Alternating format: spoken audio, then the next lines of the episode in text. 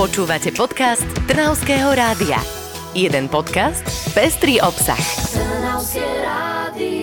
Ďalší týždeň za nami a my sa môžeme tešiť, pretože máme pripravené správy a nie len také dobré správy. Tak ako ste už zvyknutí, opäť sme si pripravili súhrn toho najlepšieho, čo ste možno ani nezachytili, že sa stalo v našom kraji a my si tak opäť potvrdíme, na akom úžasnom mieste to žijeme. Presne tak, pôjdeme dnes do Hlohovca, myslím si, že do Galanty, do Serede, v Trnave, no a v Šamoríne a ešte možno niečo No, že je to v každom kúte nášho kraja, to si musíme povedať. No a tak poďme hneď do toho Hlohovca na začiatok. Pamätáte si ešte na Editu Papeky? Tá by teraz spokojne mohla zájsť do Hlohovca a spustiť svoje legendárne No čo, potíš sa?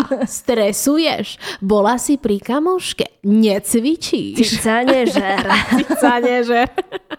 Legendárna Papeky. A my túto pani nespomíname iba tak, pretože by si mohla pokojne zacvičiť v Holohovci. Tam pri gymnáziu Ivana Kupca slávnostne prestrihli pásky a otvorili nové športovisko. Riaditeľka gymnázia Karin Minarovská uviedla, že sa jej očakávania týkajúce sa rekonštrukcie splnili hoci by som v športovej terminológii mohla povedať, že to bol beh na také dlhšie trate, ale myslím si, že výsledok stojí za to. Zároveň by som si dovolila poďakovať v mene študentov, ktorí vďaka tomuto ihrisku budú môcť rozvíjať svoj talent, možno sa budú viac hýbať a možno, že prejdú z tej sedavej polohy do nejakej cvičiacej. Nájdeme tam viac účelové ihriska, atletickú dráhu aj sektor skoku do diaľky, nechyba ani workoutová zostava v rámci ktorej bolo osadených 8 kusov fitness zariadení.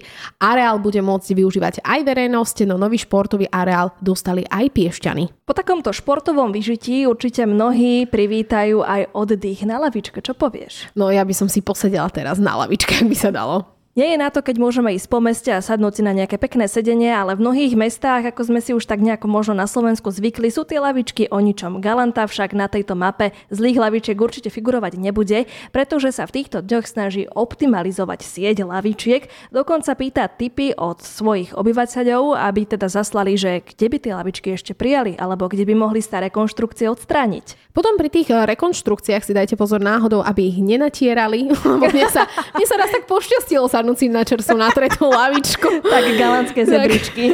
Také galantské zebričky, presne tak. No ale čo má lavička pripomínať, tak to sú, myslím, že zásluhy a prácu v meste.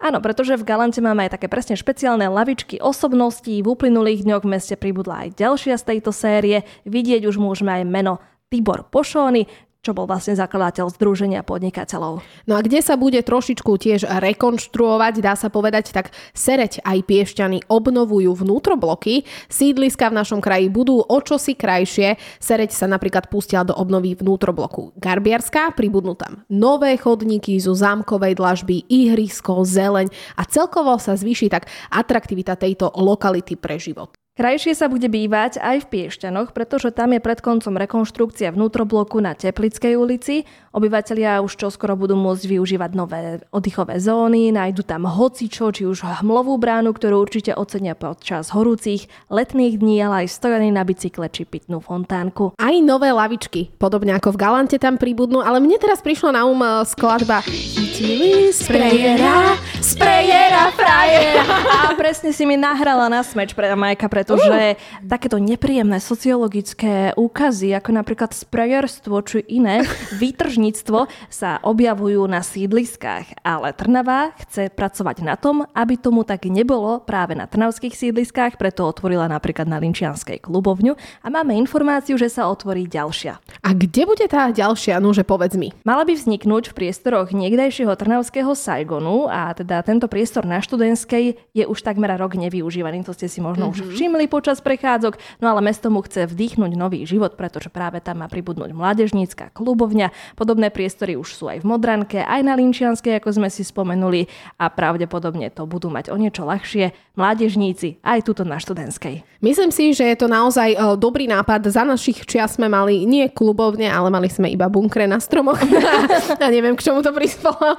Ale podľa koordinátora projektu Lukáša Hrošovského bude komunitných klubovní v krajskom meste na naozaj viac. Mesto Saigonu budeme pripravovať klubovňu. Táto klubovňa mala byť ešte do konca roka otvorená a prípadne potom už budeme pripravovať pyžamo, ktoré budeme otvárať teda budúci rok, ak všetko pôjde fajn a vlastne podarí sa nám to všetko pripraviť. Majka už spomínala budky, v ktorých strávila svoju mladosť a možno keby svoju mladosť tráviš v Šamoríne, tak ju môžeš tráviť v dažďových záhradách. Ale to znie celkom zaujímavo.